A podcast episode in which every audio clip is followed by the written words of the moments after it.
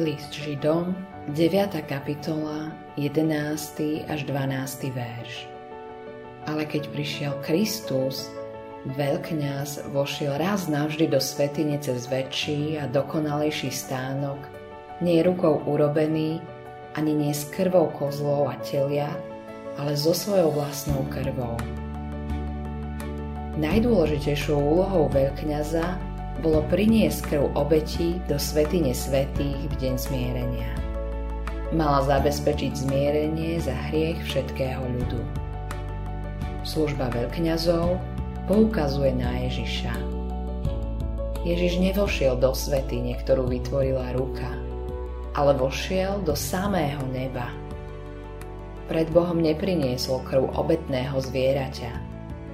Priniesol vlastnú krv toto je najväčšia a najkomplexnejšia udalosť, aká sa kedy stala. Ježišova krv je jedno s jeho smrťou na kríži pod Božím hnevom a súdom na miesto hriešnikov. On je obetný baránok. Jeho dielo platí nielen tu na zemi, ale aj v nebi.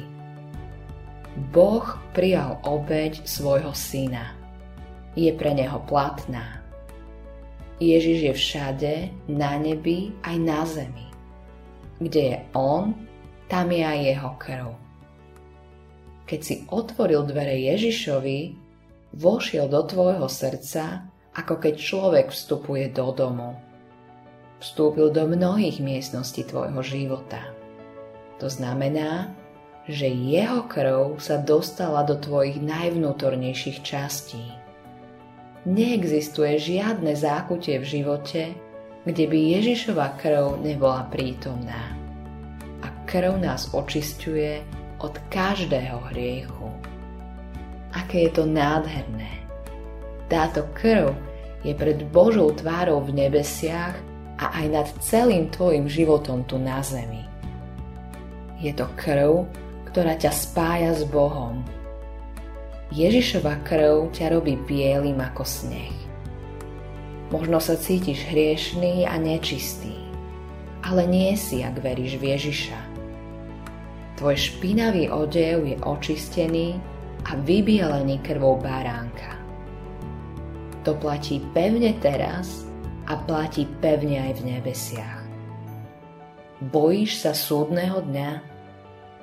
Potom myslí na to, že pred Božím trónom je Ježišova krv, ktorá ťa oslobodzuje. Tvoje srdce nemôže nájsť odpočinok? Tak myslí na to, aká vzácna je táto krv pre Boha.